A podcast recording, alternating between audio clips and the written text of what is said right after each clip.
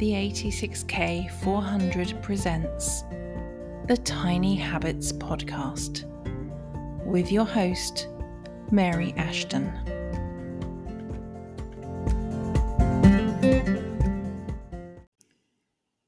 Welcome to episode 49 of the Tiny Habits Podcast. I'm delighted that you're here. This week's quote is something I grew up hearing and have probably said on many occasions, and that is Time waits for no man.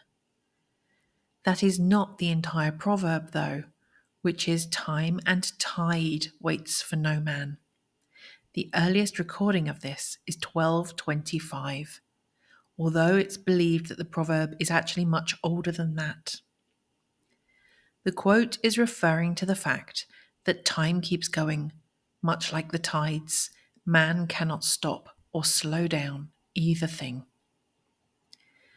I often talk about time being our most precious resource, and yet in society today, we prioritize wealth and status. No one on their deathbed ever wished they had spent more time at the office. They wish they'd spent more time with their children when they were little, or told that person that they loved them, or had quit their job and gone travelling. Why don't we value time? Is it because we're conditioned that for something to be worthwhile, we have to work hard for it? We are given time. We don't have to do anything to earn it. We are deemed worthy of the gift of time just because we exist. Nothing is guaranteed in life.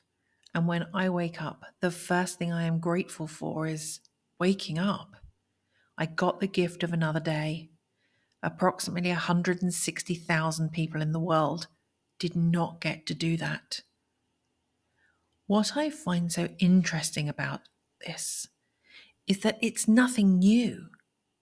We as humans have known for centuries that time is fleeting Yet still so many are rushing from one thing to another, just waiting to do it all again tomorrow. I'm not saying this to be all doom and gloom. The clock is running out. Everyone has to change their life completely and live the most out of every second doing something meaningful. The simplest way to make the most out of your time is to practice being present in the moment. When your kid wants to show you something or sing you a silly song they made up, stop and give them your full attention. You'll remember this moment fondly in the years to come. When you have an incredible experience, don't spend the whole time taking pictures and videos. Be in the moment experiencing it the first time I went whale watching in Monterey, California, I did take some photos, but then I stopped myself and put my phone away so that I could enjoy the moment and not just experience it through a lens. When you're catching up with a friend you haven't seen in forever, give them your full attention.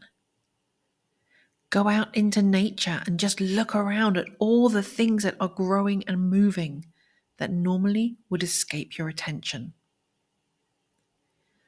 When you think to yourself one day, I'll do that, what if one day never comes? Would you regret not having done it? If so, I invite you to set a date to do it right now, whatever date comes into your mind and I'd love you to share with us what it is you want to do and when you're going to do it. Reach out to us at the 86K400 on Instagram or Facebook and let us know.